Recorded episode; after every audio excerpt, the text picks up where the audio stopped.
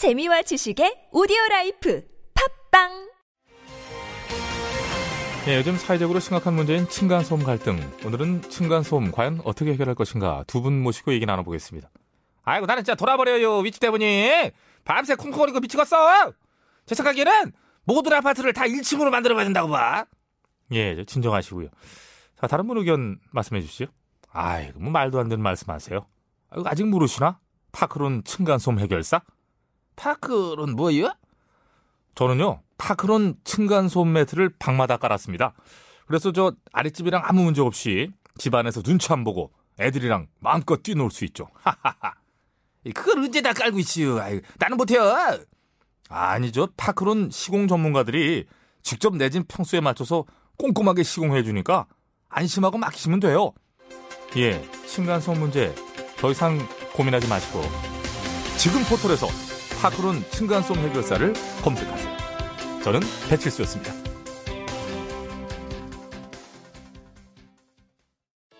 배우 손호준입니다. 이번에 숙취 해소제의 혁명, 주석 혁명 플러스의 광고 모델이 됐는데요. 새로운 광고로 찾아뵙게 돼서 저 또한 너무 기쁩니다.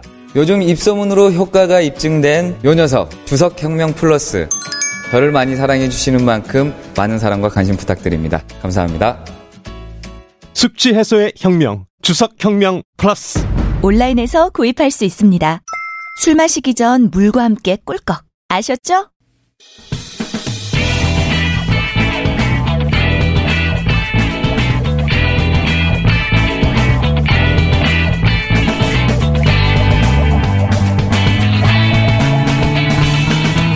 김어준의 뉴스 공장. 자, 2부에 이어서 호사카 유지 교수님, 이영채 교수님 좀 더 이어가겠습니다. 저희가 2부 마지막에 어, 일본 회의의 반응 예, 얘기하다가 시간이 부족해서 끊어졌는데 어, 이영채 교수님은 일본 회의는 어, 그 화이트리스트 배제를 승리로 본다. 예, 그렇게 간주한다. 말씀하셨고 호사카 유지 교수님은 어, 일본 국회 내에서 조선일보를 인용하면 특히 조선일보도 아니고 그냥 조선일보 댓글 예, 중에 예. 현 문재인 정부를 비열하다고 공격하는 댓글 같은 거를 인용하며 한국 상황이 이렇다라고 상황 인식이 그렇다는 거죠 지금. 예, 그리고. 그것뿐만이 아니라 예. 그 댓글에 찬성 219 반대는 11 이렇게 붙었다. 그러니까. 이런 식으로 그러니까 아, 그 한국 내에서 문, 어, 문재인 정권에 대한 반대가 엄청나게 많다는 식으로 또 일본 국회에서 소개하고 있다라는 그렇다는 거죠. 예, 예. 네. 상당히 좀 심각하다고 볼 수밖에 그러면 없죠. 일본 이런 그, 그 극우 정치인들이 지난 7월 1일에 수출 규제를 때렸을 때는 한국에서 어떤 일을 벌어질 거라고 기대한 겁니까? 뭐 어쨌든 이제 한국의 조치에 대해서 아니 그 일본의 조치에 대해서 한국이 패닉 상태에 빠질 거라고 본 거죠.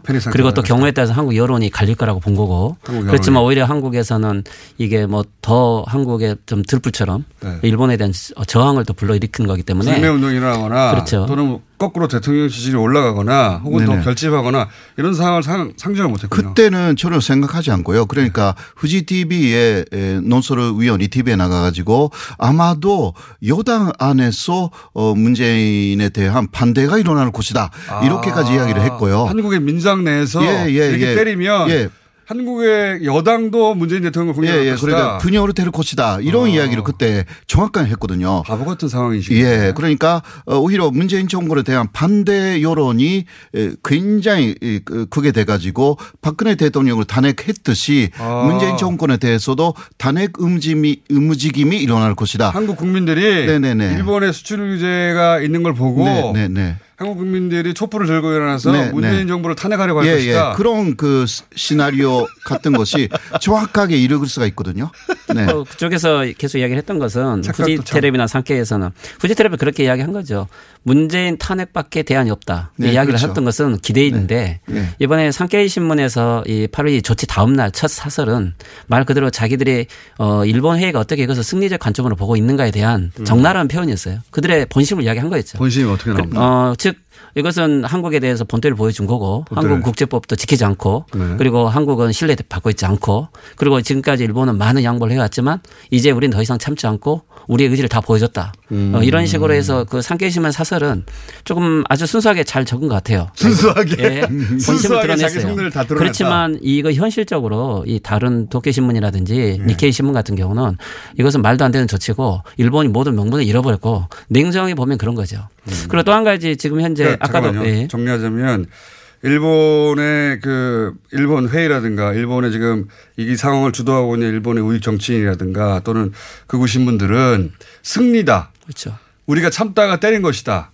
이렇게 생각- 생각하고 있고 7월 1일 날 수출 규제에 대해서는 이렇게 때리면 한국에서는 우리한테 동조하는 사람들이 들고 일어나 가지고 어, 문재인 대통령을 탄핵시킬 것이다. 네. 이런 말도 안 되는 상황 인식을 하고 있었다는 거죠. 예, 그리고 아까 이야기한 그 오노데라가 예. 역시 2월 10일에 정권이 교체되어야 된다. 그 이야기 했습니다. 문재인 정부가 예, 그러니까 그. 사람이 에, 그 일본 해위 예, 회원이고 또 지금 그 아베의 측근 중에 측근 예. 중한 사람이에요. 사고 방식이 그런 거죠. 예. 네. 그리고 제가 그 자민당 음, 그래서 뭐 익명으로 말을 못하지만 이분도 경제 관련된 관료세요. 네. 토론에서 나와서 이야기를 하는데 한 말씀은 그래요. 선거에 솔직히 별로 도움이 안 됐다. 안 됐다. 영향도. 없었다. 예. 그렇지만 이것은 수상 주도로 여기까지 와 버렸기 때문에 어 그러니까 이 규제 조치에 8월 2일 조치는 어 이것을 수습을 못 하기 때문에 어. 어 어쩔 수 없이 갈 수밖에 없지 아, 않느냐라는 그 양반 약간 본심을 관망의. 태도인데 음.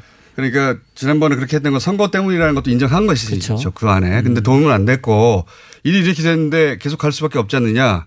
이렇게들 해- 거기에서. 지금 나오고 있는 게 지금 아이치현의 지금 현재 소녀상 예, 예, 이거 소녀상. 문제는 예. 이 일본 회의의 불만이 그쪽으로 지금 폭발되고 있는 거예요. 어. 원래 이것은 내부적으로 어 지금까지 일본에서 국 공립 기관에서 예. 전시해왔던 것 중에서 금지되었던 것들을 모아가지고 다시 한 거고 그러니까요. 내부의 공공기관하고 협의를 위해서 하기로 대부분 다 타협이 된 건데 그러니까 표현의 부자유가 그렇죠. 주제 아닙니까? 근데 지금 이것은 아주 심각한 문제인 게 이것이 지금 현재 일본에서는 전후의 최고의 검열이다. 지금 여기에 어이 가무라 나고야 시장이죠. 이분은 남경대 학살은 없었다고 말했던 그러니까 사람이고 일본 극우의 논리를 계속 주장하는 그리고. 그렇죠. 거기에 수가 관방장관에 나와서 정부가 개입하겠다는 것은 일본 지금 시민사회 이 문제는 한국이 규제 문제와 함께 어 지금 이 문제는 일본에서 어제 동경신문과 아사히신문이 일면에 톱으로 이것을 실었거든요. 어. 그리고 오늘은 많은 문학가들이 반대 성명을 냈어요. 그러니까 일본 시민사회가 막 그 억눌려져 있다가 그렇죠. 이걸 계기로 해서 접근이 나오기 시작했고요. 터져나오기 시작해요. 그래서 시민사회가 네. 지금 어제도 데모도 했지만 지금 지식인들은 성명이 벌써 5일 만에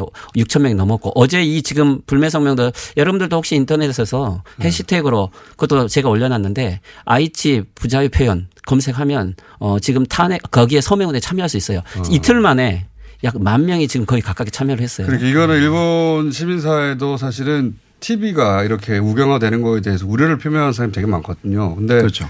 굉장히 많은데 정치 세력이 자기들 지지해줄 정치 세력의 힘이 너무 약하니까 야당이 거의 힘이 약하니까 그 목소리가 TV에 못 나갔는데 이 사건이 터진 거죠. 어떻게 보면 일본의 우익의 지지 기반은 약해요.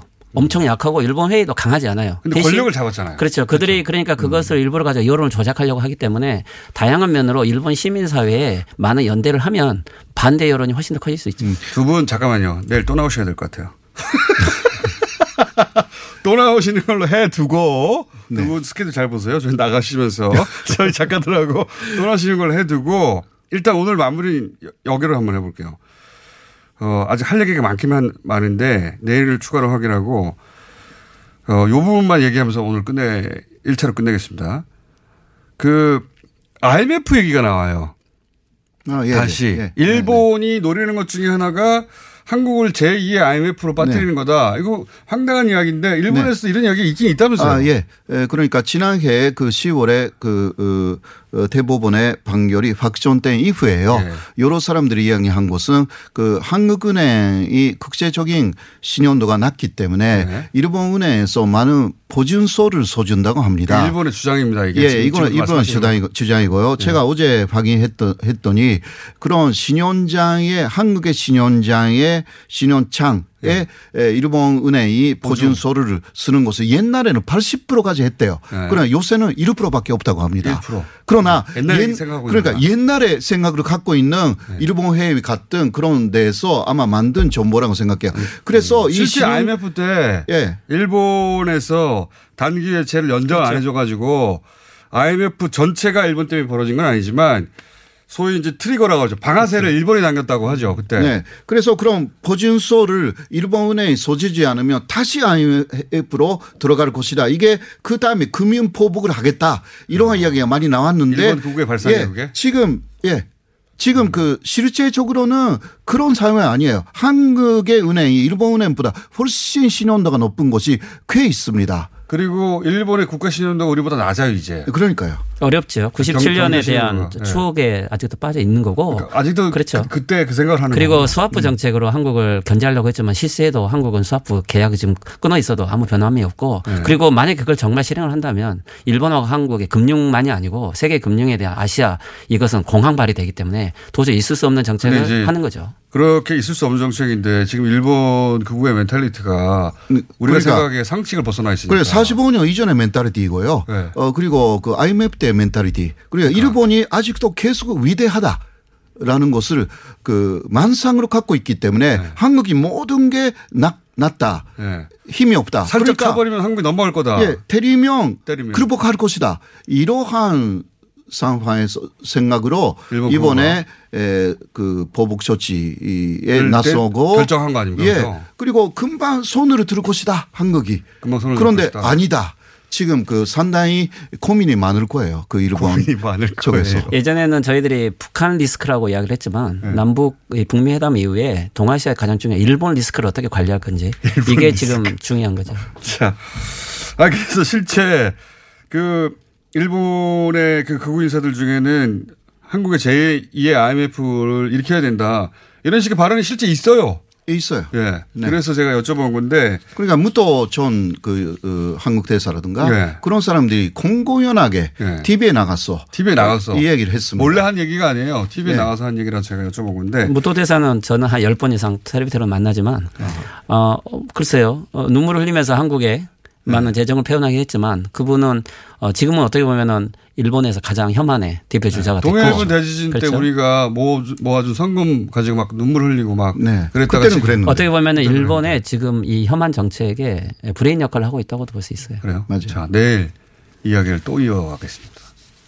이런 이야기 이렇게 깊이 있게 할 수 있는 분들이 많지 않기 때문에 두 분 스케줄 잘 관리해 주시고요. 내일 오전에 다시 모시기로 합니다. 호사카 유지 교수님 그리고 이영채 교수님이었습니다. 감사합니다. 네, 고맙습니다.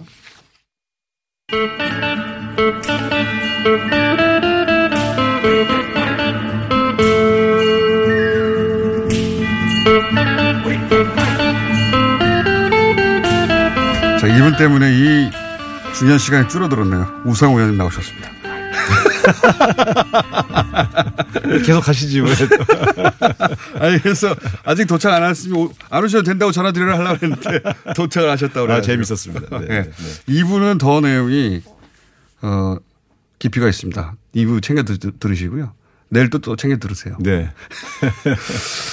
아, 여러 가지 얘기 했는데 연장선상에서 여쭤보겠습니다. 네.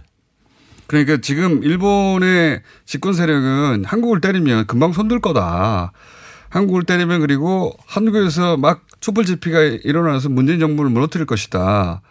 그리고 민주당 내에 갈라져서 문재인 내는 또 갈라져서 어, 문재인 대통령 공격할 것이다. 이런 생각을 실제 하고 있었다는 거거든요. 그러니까 이제 이 흐름을 보면 첫 번째는 이제 강, 강제징용에 대한 배상 판결이 나고 한국에 있는 일본 대기업 자산이 이제 압류된 때에 아 이- 한국과는 더 이상 대화할 네. 수 없다. 네. 이제 끝이다. 네. 이렇게 이제 마인드가 생긴 거 아닙니까? 감정이 일본 극우가 역사 전쟁이 감정이 생겼잖아요. 네, 전쟁이 되겠 그러면 이제 그 순간 이 사람들이 다각적으로 어떻게 괴롭힐까를 고민했을 거 아닙니까? 그렇죠. 하나는 국내 정치적으로 자기 선거에 이용도 하겠다는 정략적 그렇죠. 목표도 있었고요. 두 번째는 한국을 괴롭히는 방법은 역시 경제를 괴롭히는 방법이다. 그렇죠. 이렇게 해서 준비를 한 거죠. IMF 제2의 네. IMF 얘기도. 먼저 그렇게 말을 하지만 뭐 그 그렇게 불가능한 얘기. 불가능한 얘기인데 어쨌든 네. 그 정도의 그 안에서 그런 에, 경제적인 어떤 압박을 가한다는 원칙은 세운 거죠. 일본 회의든 자민당 내부의 일부 국회의원이든 네. 아베와 일부 경제 관료가 그래서 다만 이제 기대 효과는 이렇게 하면 아마 난리가 날 거다. 네. 라고 판단했다는 실제로. 건데 네. 실제로 예상대로 안 돌아. 읽으면서. 그러니까 이제 조선일보에 댓글을 달거나 또 유튜브에 가짜 뉴스를 올렸던 분들이 일본의 판단에 오류를 만들어냈다는 큰 기여를 한 거죠. 조선일보 네. 기사도 그렇고요. 예, 아주 뭐 그러니까 일본의 판단을 잘못하게 만든 네. 그런 결과를 만들어냈죠. 고마운 겁니까? 아, 뭐 고맙다기보다는 의외의 효과가 나타났다는 건데 네, 다만 제 말씀은 이런 거죠. 이것이 오히려 대한민국 국민들의 단합을 만들어내고 네. 그리고 오히려 대일본에 대한 일관된 그러니까 문, 문재인 대통령에 대한 반대 운동이 일어나는 게 아니라 네. 일본에 대한 저항 운동으로 보수 세력까지 규합이 되고 단합이 되는 양상으로 가고 있는 것을 보면서 내심 일본이 대단히 당하고 있을 것입니다. 당황할 거라고. 일본의 봅니다. 정치인들이 네. 되게 당하고 있을 겁니다. 이게 왜 우리가 읽었던 조선일보하고는 다르지? 예. 어, 이거 뭐야? 되는 네. 것이죠. 예. 그런 생각을 할 수밖에 없을 것이고. 근데 이제 네. 이미 들어선 길이기 때문에 멈추기도 어렵고. 한 정부가 내린 정책을 단기간에 철회하면 또 그 나라의 그 소위 말하면 여당을 지지하는 여당 지지층이 또 분열되죠. 아니 이게 우리가 그러니까 바로 할 수는 없죠. 자유한국당이 아무리 뭐라고 해도 박근혜 대통령 지지자 그룹을 이게 웬만할 수 없는 거하고 마찬가지거든요. 극우적 목소리가 거기 있다 하더라도 극우적이라 하더라도 받아 안을 수밖에 없는데 게다가 태생이 극우적이에요. 이쪽은 그래서 네. 지금 곤란할 것인데 그거라기보다 뭘 역사적이라고 보는 게 제일 정확합니다. 그게 뭐 그거 아닙니다. 정신 승리를 하고 있을 거라고 봅니다 지금. 네. 정신 승리가 현실 앞에 그러니까 이분들이 이런 겁니다. 때까지. 대한민국이 결국은 그때 대일 청구권 보상 문제 때에 또 그런 판단을 했고 지금도 비슷한 판단인데 일본은 역사와 돈 이라고 하는 측면에서 보면 돈을 더 중시하는 문화가 있는 거죠. 그런 맞습니다. 측면에서 대한민국이 경제를 옥죄면 역사고 뭐고 돈 앞에 굴복해서 맞습니다. 어, 반문재인 정서가 살아날 것이라고 하는 판단을 그들 나름대로 한 거죠. 그들은 그렇게 살아왔으니까. 근데 우리나라가 역사와 돈을 바꾸겠다고 생각하는 사람은 일부 친일파, 일부 경제 세력밖에 없는 것이죠. 이번에 잘 드러나고 있어요. 네. 잘 드러나고 있는데 어, 국내 정치적으로 또 얘기를 해보자면 아, 이 얘기 하지 않을 수가 없습니다. 그 민경욱 한국, 한국당 대변인이 이날 대통령의 이제 그 국무회의 모두 발언을 두고 뭐라고 했냐면 어, 우리와 일본의 그 기술 격차 50년이다. 어디서 나온 이야기인지 모르겠는데 뭐 그런 분야도 일부 있죠. 그런 분야가 있을 수도 있겠죠. 네, 그렇죠. 근데 이제 기술 격차가 50년인데 여기서 경제 상황도 어려운데 일본하고 이렇게 대체하면 어떻게 되냐. 요지는 그런 거예요. 그러니까 기술 격차가 크니까 일본이 압박을 가하면 무릎을 꿇자 이 소리인가요? 왜 아니, 싸우냐? 뭐 뭐이 그 민경욱 대변인의 논평이 대단합니다. 한번 읽어보면. 근데 그 중에서 이제 눈에 확 들어오는 대목 중에 하나가 일본과 기술 격차 50년이 되는데 어떻게 하려고 그러느냐 하는 거죠. 네. 네. 50년이라는 근거가 어디서 나온 건지 모르겠는데 이런 상황 인식에 대해서 어떻게 보십니까? 네. 그 저는 이제 이번 기회를 그 기술 독립의 계기로 삼자고 하는 정부의 방침과 방향이 전 정확하다고 봅니다. 물론 하루아침에 좁혀지진 않겠죠. 일부 네. 기술 격차가. 그러나 그동안 계속해서 우리가 부품 소재 장비 산업에서 일본의 기술력에 의존하면서 국내 기업들의 경쟁력을 키우지 못했던 것을 반성하는 계기로 삼아야지 어차피 기술 격차를 극복하지 못하니까 일본에 굴복하자 네. 이렇게 말하는 것은 저는 망언이라고 생각합니다. 실제 50년이라 하더라도 네. 실제 50년도 말도 안 되지 50년이 언제입니까? 50년이. 그러니까 이겁니다. 과거에 우리가 일본과의 경제 격차가 30대 1 정도로 뒤졌던 적이 있었습니다. 네. 그게 최근에는 3대 1 정도로 좁혀졌습니다. 네. 잘 보시면 알지만요. 조선 철강 반도체 자동차 석유화학 중에서 우리가 일본에 현재 뒤지고 있는 건 자동차 하나밖에 없어요. 그러니까 제조업 중에 자동차 하나 남았다고 하죠. 예. 일본 경제도. 예. 그러나 그것도 기술 격차라기보다는 예. 세계 시장의 장악 규모에서 우리가 뒤지고 있는 브랜드 것이죠. 격차입니다, 사실. 그렇습니다. 예. 그렇기 때문에 일본이 느끼는 위협은 가공할 만한 것입니다. 아니 옛날에 저 폐허에 사서 우리가 도와주지 않으면 못 살 것 같은 나라가 이제는 오히려 주요 제조업에서는 오히려 대, 저 일본을 추월했지 않습니까? 우리를 어떻게 보냐면요. 우리가 잘 이름 기억 안 나는 나라도 있지 않습니까? 아프리카나. 네. 그리고 동아시아에서 이름은 들어봤는데 어디 위치인지 정확히 찝지 못하는 나라들 있지 않습니까? 그런 정도로 인식하고 있었어요. 실제로 제가 아, 그럼요. 90년대에 배낭여행 다니면서 만났던 젊은 사람들도 그렇고 그 머릿속에 존재감이라는 게 우리나라 있는지는 알아요. 놀랍게도 20대 일본 대학생들이 우리나라의 정확한 위치를 잘 모르더라고요. 관심이 전혀 없으니까. 그 정도 상황 인식을 아직도 하고 있는 거예요. 일본 그러니까. 이제 이 민경욱 대변인은 정부를 비판하는 일에 열중한 나머지 네. 이게 지금 국가적인 문제에 대한 대안 어떻게 나가자고 하는 그런 것들을 내- 내놓지 못하고 있는 거죠. 자유한국당이 이런 식으로 나가면 차기 집권은 불가능합니다. 우리가 국내 문제 갖고서는 정쟁을 해도 국가적으로 대립할 때는 힘을 합쳐주고 또 한편으로는 대안 중심의 제안을 해야지 자꾸 이렇게 트집 잡기식으로 이야기해서는 국민의 지지를 받을 수가 없는 것이죠. 네. 근데 물론 한국당 이야기는 한국당 지지자들에게는 어필하니까 이런 얘기를 하겠죠. 뭐 근데 지금 민경욱 대변인이 한 얘기는 자유한국당 지지자도 납득하기 어려운 논조입니다. 어떻게 짧은 시간에 기술 개발을 한다는 것인가. 뭐 이런 우려를 할 수 있죠. 아, 그렇죠. 예. 그건 우려지. 그래서 오히려 우리가 더 예산과 정부의 집중적 지원이 필요하다. 이 정도 지원으로는 부족하다. 차라리 이렇게 더 얘기했으면 네. 저는 오히려 아 참 야당의 건전한 입장이라 생각할 텐데 이게 그렇게 자꾸 이 트집 잡고 뭔가 이렇게 딴지 거는 식으로 이야기하는 것은 적절치 않죠. 저희가 지난주 금요일 날 원래 나경원 원내대표가 나오시기로 했는데 어, 그랬어요. 예. 저희가 취소한 게 아니라 그쪽에서 이제 추경 때문에 취소를 해서 그분 때문에 조사받고 나왔는데.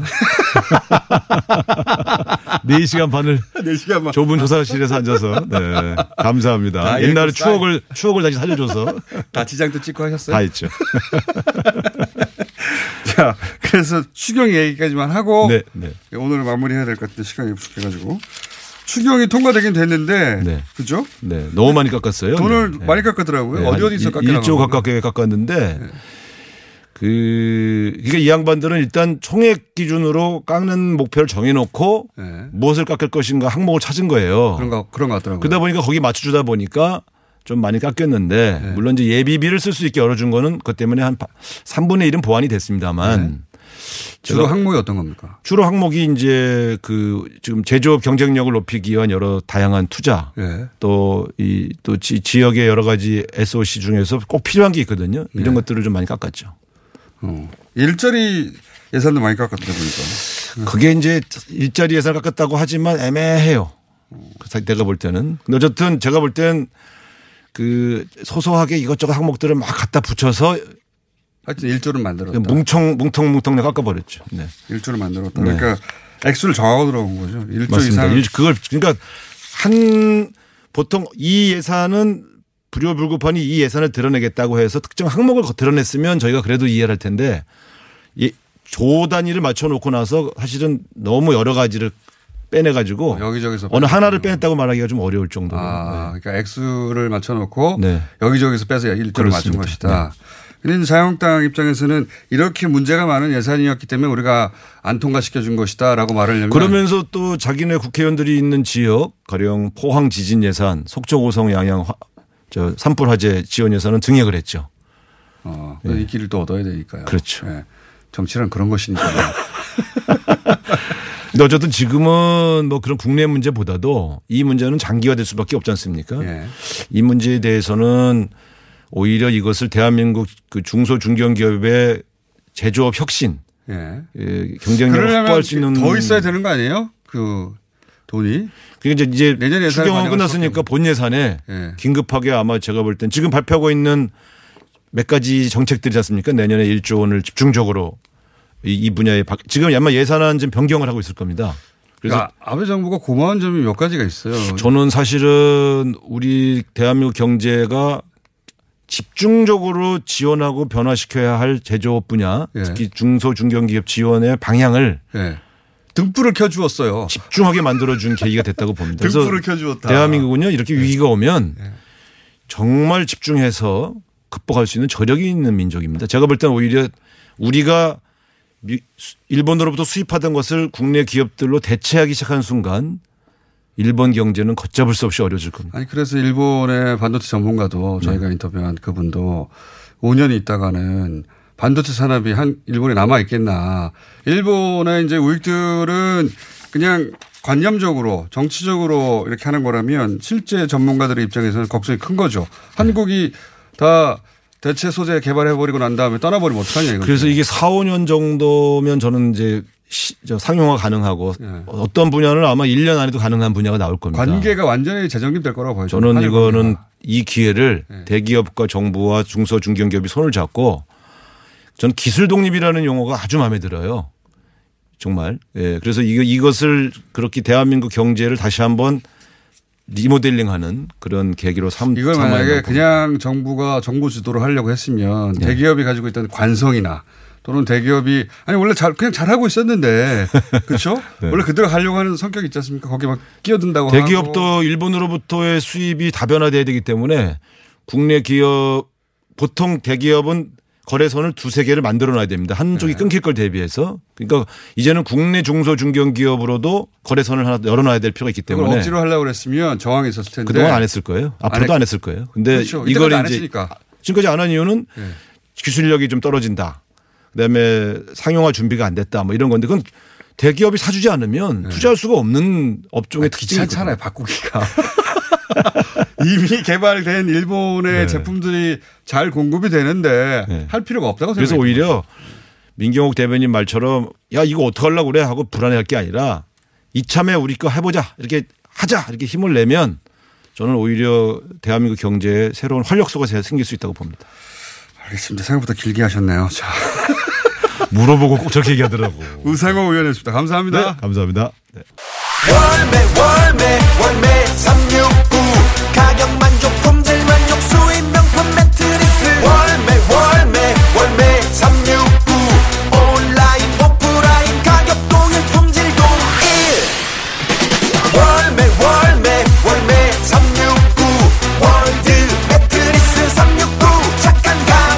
월드 매트리스 369. 온 오프라인 동일 판매. 지금 검색창에 월매 369. 우리 집이 기가 막혀, 우리 집이 기가 막혀, 우리 집이 기가 막혀! 물 새고 단열도 안 되는 우리 집, 무슨 방법 없을까? 자율주택 정비 사업이 있잖아. 그게 뭐야? 이웃끼리 낡은 단독주택이나 다세대 주택을 개량하는 사업인데 용적률 인센티브도 받을 수 있대. 에이, 그럼 뭐해. 비용 부담이 큰데. 주택도시기금에서 연 1.5% 금리로 사업비의 최대 70%까지 융자 지원을 해준대. 그런 게 있었어? 주택도시 보증공사 홈페이지에서 도시재생 상품을 찾아봐. 안녕하세요. 치과의사 고광욱입니다. 태아가 자랄 때 가장 먼저 생기는 기관이 어디일까요? 바로 입입니다. 먹는다는 것은 삶의 시작이자 끝인 것이죠. 100세 시대인 요즘은 치아를 100년 가까이 사용합니다. 그럼 어떻게 해야 치아를 100년 동안 건강하게 관리할 수 있을까요? 바로 올바른 칫솔질과 정기적인 스케일링입니다. 가까운 치과를 방문하시면 치과의사 선생님께 올바른 칫솔질을 배울 수 있습니다. 그리고 1년마다 건강보험 적용이 되는 스케일링 치료 놓치지 마세요. 이 캠페인은 유디치과협회와 함께합니다. 시더 시더 아빠 발톱 너무 두껍고 색깔도 이상해 이 녀석. 그럴까봐 내가 캐라셀 네일 준비했지. 갈라지고 두꺼워진 발톱 무좀이 싹 사라진다고. 미국 판매량 1위 600명 임상 실험을 거친 전 세계 48개국 손발톱 케어 압도적 지배자 캐라셀 네일 2주 후 달라진 손발톱을 경험할 수 있습니다. 네이버에서 캐라셀 네일을 검색하세요.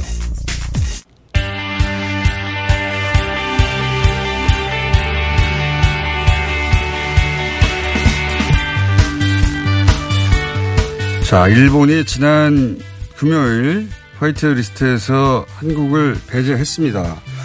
실제 우리 산업계에 미치는 영향은 어떨 것인지 어, 앞으로 쭉 짚어보려고 합니다. 오늘은 첫 시간으로 자동차 업계에 미치는 영향에 대해서 한번 짚어보겠습니다. 어, 현장에 계신 분입니다. 현대모비스 김종수 책임연구원 스튜디오에 나와 계십니다. 안녕하십니까? 네, 안녕하세요. 우리가 대기업 현직에 있는 책임연구원을 부른 적은 처음입니다. 감사합니다. 네. 근데 이제 궁금하니까 이거는 지금 현재 현직에 있는 분들 얘기를 들어봐야겠다 싶어서 모셨습니다. 예. 우선 본인 소개, 소개를 좀 해 주십시오. 어떤 일을 하시다가 지금 현재 어떤 커리어를 거쳐 지금 현대모비스에 계신 건지. 네, 일단 2009년에 LG화학에 입사를 해서 플라스틱 개발 아, 업무 LG화학에서 예. 현대모비스로 네. 배신 아닙니까? 배신?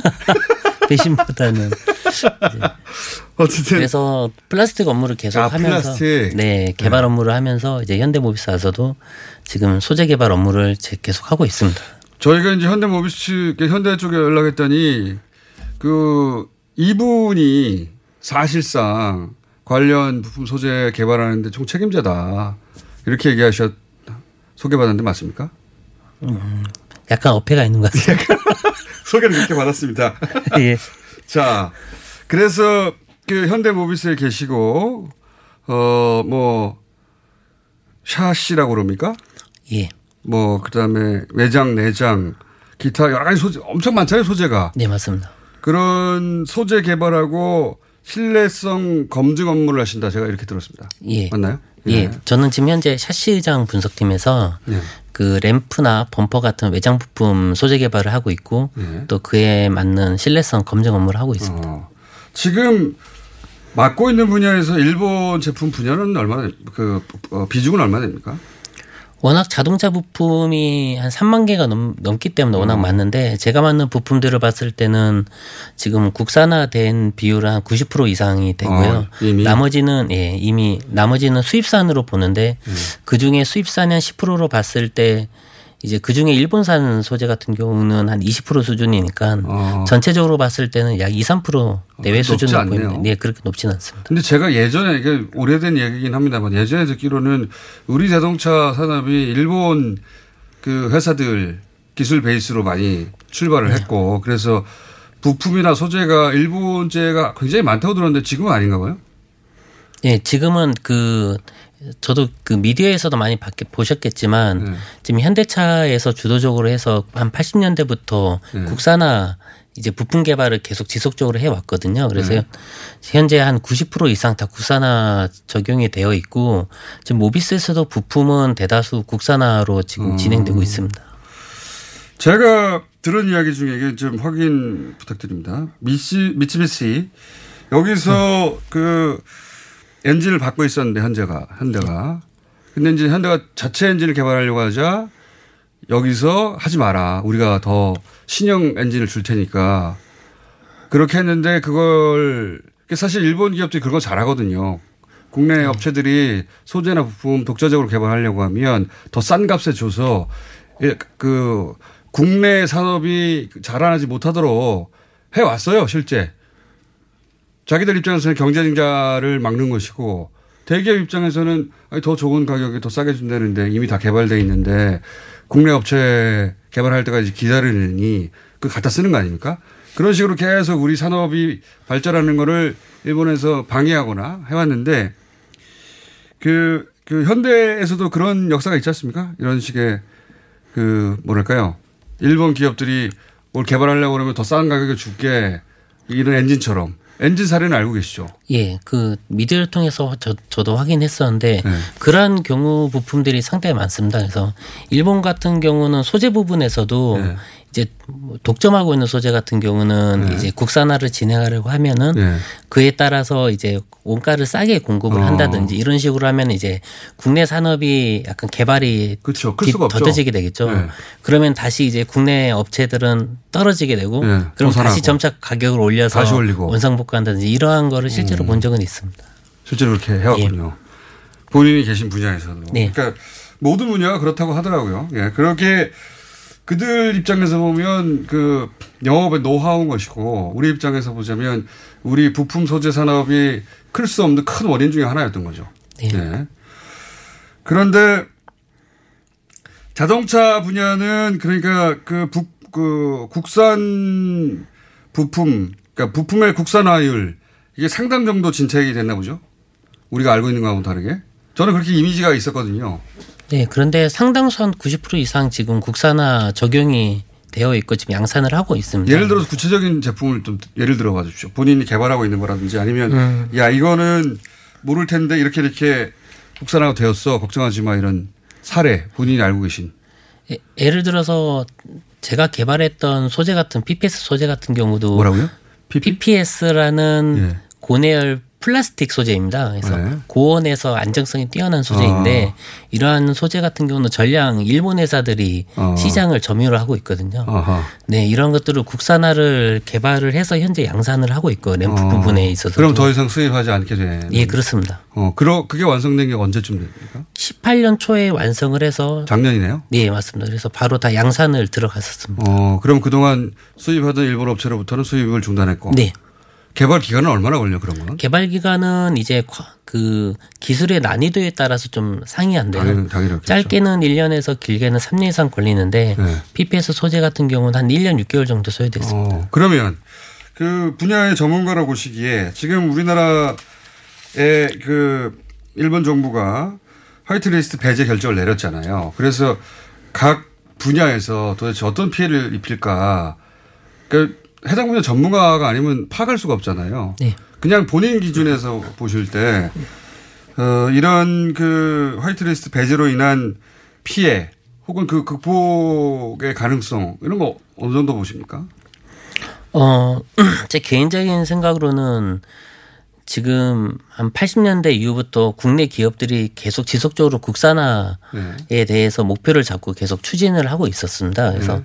지금 수준으로 봤을 때 정말 정밀 부품인 어떤 핵심 소재가 아닌 네. 이게 아니면 안 되는 그런 게 아닌 이상은 한90% 이상은 국산화되어 있고 실제 소재 부분은 그리고 나머지 안 되는 부분은 어떤 단기적인 기- 입장에서 봤을 때는 뭐 유럽이라든지 북미 소재로 일부 대체가 가능하고요. 네. 중장기적으로 봤을 때는 거의 한 100% 정도 된다고 국산화 된다고 좀 아. 보여지고 있습니다. 그래요. 그러니까 그 어떤 정당에서 우리가 기술 격차가 50년이라고 하는데 그건 말이 안 되는 거죠. 50년이라는 네, 실제 산업은 네, 국내 산업이 기술력이 많이 올라왔기 때문에 예. 그러니까 당장 개발 가능하기 어려운 것은 유럽 소재, 유럽 소재는 부품으로 대체 가능하고 그리고 그것도 어 지금의 우리 기술 수준으로 보자면 조만간 국산화해서 걱정할 필요가 없다. 예, 맞습니다. 자동차 산업 본인이 계신 분야에서는 네. 그래요? 괜히 불렀네.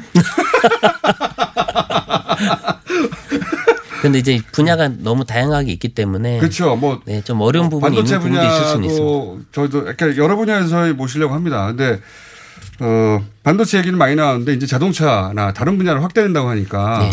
그 일본이 자동차가 강하잖아요. 그래서 자동차에서는 어떤가 하고 모셨는데 모실 필요가 없었네요. 괜찮다고 하니까 오늘 여기까지 하고 더 궁금한 게 생기면 또 나와 주십시오. 예. 아, 네, 알겠습니다.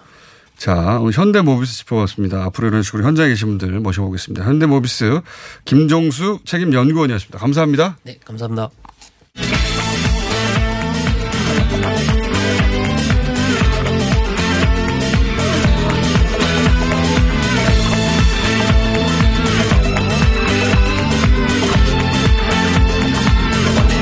자, 아, 또이 시간이 돌아왔네요. 이 시간이 이렇게 자주 돌아오는 것 같은지 모르겠네요. 자, 어, 애초에 전혀 다른 종류의 전직을 가지신 분들이 변호사가 되어서 이 자리에서 법리 공방을 벌이는 시간. 기자 출신 양지열, 판사 출신 서기호. 이렇게 출발했습니다. 저희 코너가. 네. 어, 지난번에 이제 양지열 변호사 휴가 갈 때, 어, 신유진 변호사 네. 대신 나오셨어요. 이번에는 서기호 변호사가 휴가를 갔기 때문에 그러니까 신유진 변호사님을 상대로 축으로 해서 두 변호사가 어떻게 다른가 누가 더 나은가를 봐가지고 신유진 변호사만 남기고 둘 다 자를 수도 있고 신유진 변호사를 남기고 한 분만 살릴 수도 있고 셋다 날릴 수도 있습니다. 불매 운동하는 거예요? 대체품 찾으시는 거예요 자, 지금? 대체품을 열심히 찾고 네. 있습니다. 자, 어쨌든 지난번에는 양지열 변호사 대타 역할 한번 해보셨으니까 이번 서기호 변호사님 대타 역할 한번 여기까지는 해보고 조고 판단을 내리는 것으로 세 분 다 사라질 수도 있다. 네. 오늘 뭡니까? 아니 불매운동 대체품 얘기를 좀 하려고 했는데요. 네. 아까 이제 우상호 의원도 그렇고 민경욱 대변인 자유한국당 50년 기술 50년 기술 격차를 얘기를 하시는데 어쨌든 불매운동 대체를 하는 걸 요즘 찾다 보니까 저도 좀 연식이 됐잖아요. 네. 옛날 생각이 좀 나더라고요. 그러니까 네. 옛날에 일본 제품들 딱 떠올리면 소니 사실 아닙니까? 소니, 워크맨, 워크맨, 예. 도시바 노트북, 아이와. 아이와, 예. 그러니까 정말 좋은 것들이었어요. 네, 샤프. 그렇죠. 이거 기술의 대명사였죠. 그러니까 가전 제품은 일제를 쓴 집은 먹어주는 집, 잘 사는 집 이런 거였는데 밥솥까지. 밥솥, 코끼리 밥솥. 근데 이런 거 지금 요즘 세대 분들은 아예 모르실 것 10대, 같아요. 20대한테 물어보면 일본 제품 그거 나쁜 거잖아 이렇게 생각해요. 아, 그러니까 별거 그리고 없지 않냐? 별거 없어요. 그리고 불매 운동이 그렇게 생각해요. 그러니까 가능한 이유를 제가 여러 가지 이기적으로 생각을 해봤는데 보면 먹거리 잠깐만요. 생각난 게 일본 10대한테 네. 한국 불매 운동에 대해서 어떻게 생각하냐고 물어봤을 때 반응이 진짜 재밌었어요. 제가 일본 방송에서 체크한 건데 아니 우리나라 제품 뭐 그다지 좋은 것도 없는데 왜 불매한대요? 실제 일본 제품 좋은 거 많잖아요. 아니 한국 제품 좋은 거 많잖아요. 그들 세대에서는 없어요. 압도적으로 한국 쉽게 접하는 제품 중에 TV나 휴대폰에 이런 게 자기들이 쉽게 접하는 제품 중에 훨씬 좋아요. 그러니까 지난해 일본을 제가 갔었는데 휴대폰 일본 사람들도 일본 거 들고 있는 사람이 없어요 거의. 물론 우리 것도 아니지만 우리 기성세대가 그러니까 잘못 생각하고 자기 있는 10대, 20대의 기억을 가지고 그러니까. 지금 상황 판단을 하는 거예요. 그러니까 제가 말씀드리려는 게 지금 불매 운동이 가능한 이유 중에 이기적으로 생각해 봤을 때 별로 불편하지가 않아요. 그러니까 대표적으로 지금 거론되고 있는 게 중저가 어류. 신발 싸게 파는데. 80년대 만약에 소니 TV 준다고 하는데 내가 싫어 일본 제품이라서 누가 그럽니까? 어려워요. 그때는 솔직히 어려워요. 기술 격차가 너무 커서 지금은 살만해요. 안 사라 안 사도. 저 오늘 시간이 너무 짧은데 지금 계속 불매운동 현상에 대해서 말씀하실 네. 그렇죠. 거면은 제가 오늘 어 여기 출연하기 위해서 논문 다섯 편을 읽고 왔습니다. 그래서 논문 다섯 편에 대한 분석이 준비가 안 됐을 때 이런 식으로 시간을 보내거든요. 아, 그 전직 교수세요? 그러니까 왜 법리 얘기를 하세요. 법리. 아, 알겠습니다. 법리 얘기할게요. 불매 운동 이게 리스트별로 항목별로 일단 1인 시위 많이 하시는 분들이 계세요. 근데 1인 시위는 이것뿐만이 아니라 다른 데서도 전혀 문제가 안 되는 게 말은 1인 시위라고 하는데 우리 집시법상 시위는 여러 명이 나서야 됩니다. 그러니까 한 분이 그냥 서 있는 것은 시위가 전혀 아니, 아니기 지금 뭘 때문에 따지고 있는 거예요? 불매 운동 불법성? 네, 불법성, 합법성. 아, 네. 누가 불법 이라고 해요? 하는 분들 계세요. 아니 이거는 기사에서만 나오는 얘기고요. 별로 현실성 없고 법리적 검토 필요 없다고 생각합니다. 음. 맞아요. 지금 아니, 중요한 지금 불매운동의 논점이 불법성 얘기를 왜 해, 그러면, 지금? 그러면 굳이 얘기를 하자면 이런 부분은 있어요. 그러니까 실제로 SNS상에서도 네. 감정적으로 격해지시다 보니까 좀뭐 좀 좋지 않은 표현들. 그러니까 네. 일본 제품을 쓰면은 굉장히 나쁜 사람이다. 이런 저는 하는데 그건 자제해야 그건 내부에 저건 만들지 않았으면 좋겠다라는 맞아요. 거고요. 두 번째 기성 방식입니다. 예, 기성 제품을 쓰고 있는 거 다 버려야 되냐? 그건 그것도 아니란 말이에요. 되고요. 그건 안 되고요. 근데 법리하고 상관없잖아요. 지금. 아니 법리죠. 이런 것들이 모욕이나 명예훼손으로 갈 수가 있고 아, 잘못하면 일본에서 네. 그 예를 들어서 일본 특정 제품을 버렸다고 하는 것에 대해서 모욕죄나 이런 걸 걸 수도 있다. 상, 아니 그거를 쓰고 있었던 상대방들이 특정인을 지목해서 뭐 사람들이. 뭐 아, 매국노다. 한국인들끼리 네. 네. 그러지 않았으면 좋겠고 그런 분란을 만들어낼 수도 있다. 오늘. 또 일부 언론에서 그럼 어떤 공격을 하냐면 현 정부 인사분들도 일본차 타는 사람들이 많았다 이러면서 불매운동하냐 이런 얘기도 아, 이게 진짜 얘기 좀 만들어내고 그만했으면 좋겠어요. 그러니까 근데 거기 넘어가신 분들이 얘기입니까? 있어요. 예? 넘어가신 분들이 있기 때문에 아니 지금 당장 이미 소, 소지하고 있는 일본 제품들 버리라는 얘기가 아니에요. 아, 그리고 이제 예, 한 가지만 일본을 미워하자는 얘기도 아니고. 그렇죠. 혹시 이제 법적인 얘기를 꼭 아베 정부의 판단이 정책이 잘못됐다는 얘기를 하려고 3분 하는 정도는. 드려야 되겠죠. 하나, 하나만 얘기할게요.